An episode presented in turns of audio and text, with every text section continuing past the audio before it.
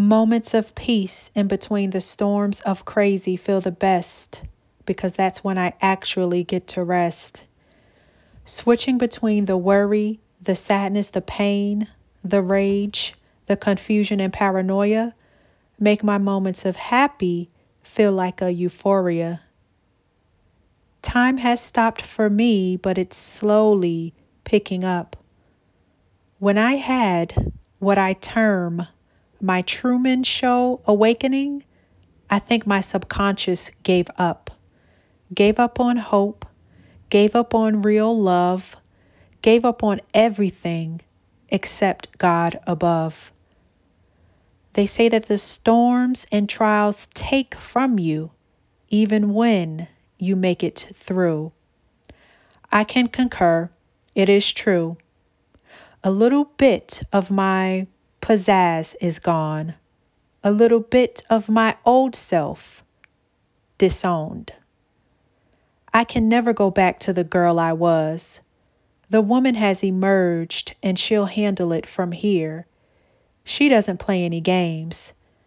I sometimes have to keep her at bay with her narc slaying ways. Are they even ready for what she has to say? My thoughts are awry, all over the place. Again, God is here with me, though, the one reason I stay sane. Some days I am just not okay, not fine, but I will be. My healing will be divine. I am still in shock and going in between, giving Oscar worthy performances on these work Zoom calls in the middle of quarantine. What a time to be alive! What a time to strive! If I could just make it through to the other side, I know I will thrive. Every time I rise, something tries to pull me down into this black hole, feeling like I want to jump out of my skin. I never understood that feeling before. I get it now, though. A something is trying to mentally torment, trying to close me in but it won't win. The hunt has been on for years, and it's tried to kick me when I'm down. I just have to make it through this tribulating time, and I'll receive my crown, my regal and divine gown. The fear tries to scare me, the mental blocks want to despair me. My God, always there for me. I will prove it to Him and do what He says to do. With His Spirit inside of me, shining through, all things possible.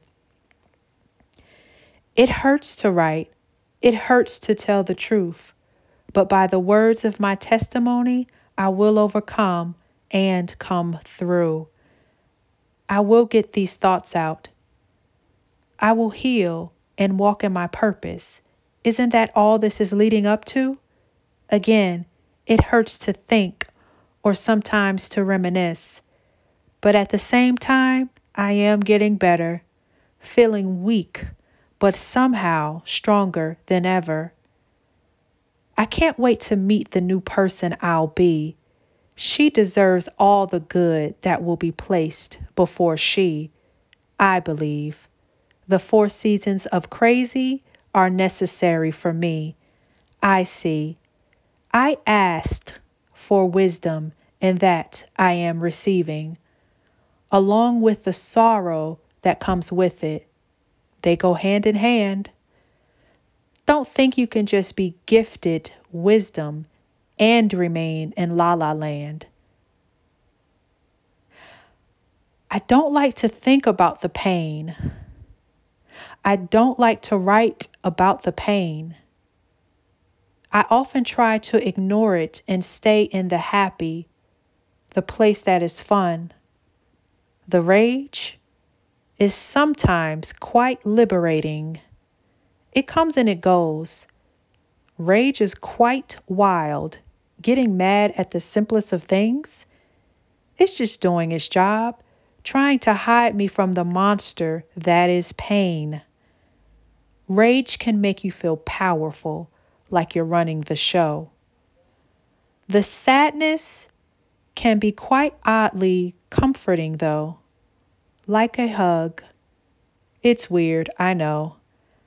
I just mean that it feels like energy that is trying to soothe you or pat you on the back. That is, until it consumes you. I'm trying to let that go. Sad has been with me since childhood. She's one of the oldest friends I know. The worry is scary and unpleasant, a crazy maker at best. The confusion and paranoia are quite interesting. I call them twin catalysts, known to spark a morning of yoga or an afternoon of red, red wine. Good times are had with these nerves of mine. The happy is blissful because I love to laugh. I tell jokes to myself around the house. I work on my joy. I am relentless with that. I will have my happy, my joy, and my peace. I will fight the good fight. I will take care of me. As they say, happy is not a destination, but a state of being. Or maybe that's just me. Whatever the case, the happy, that I will be.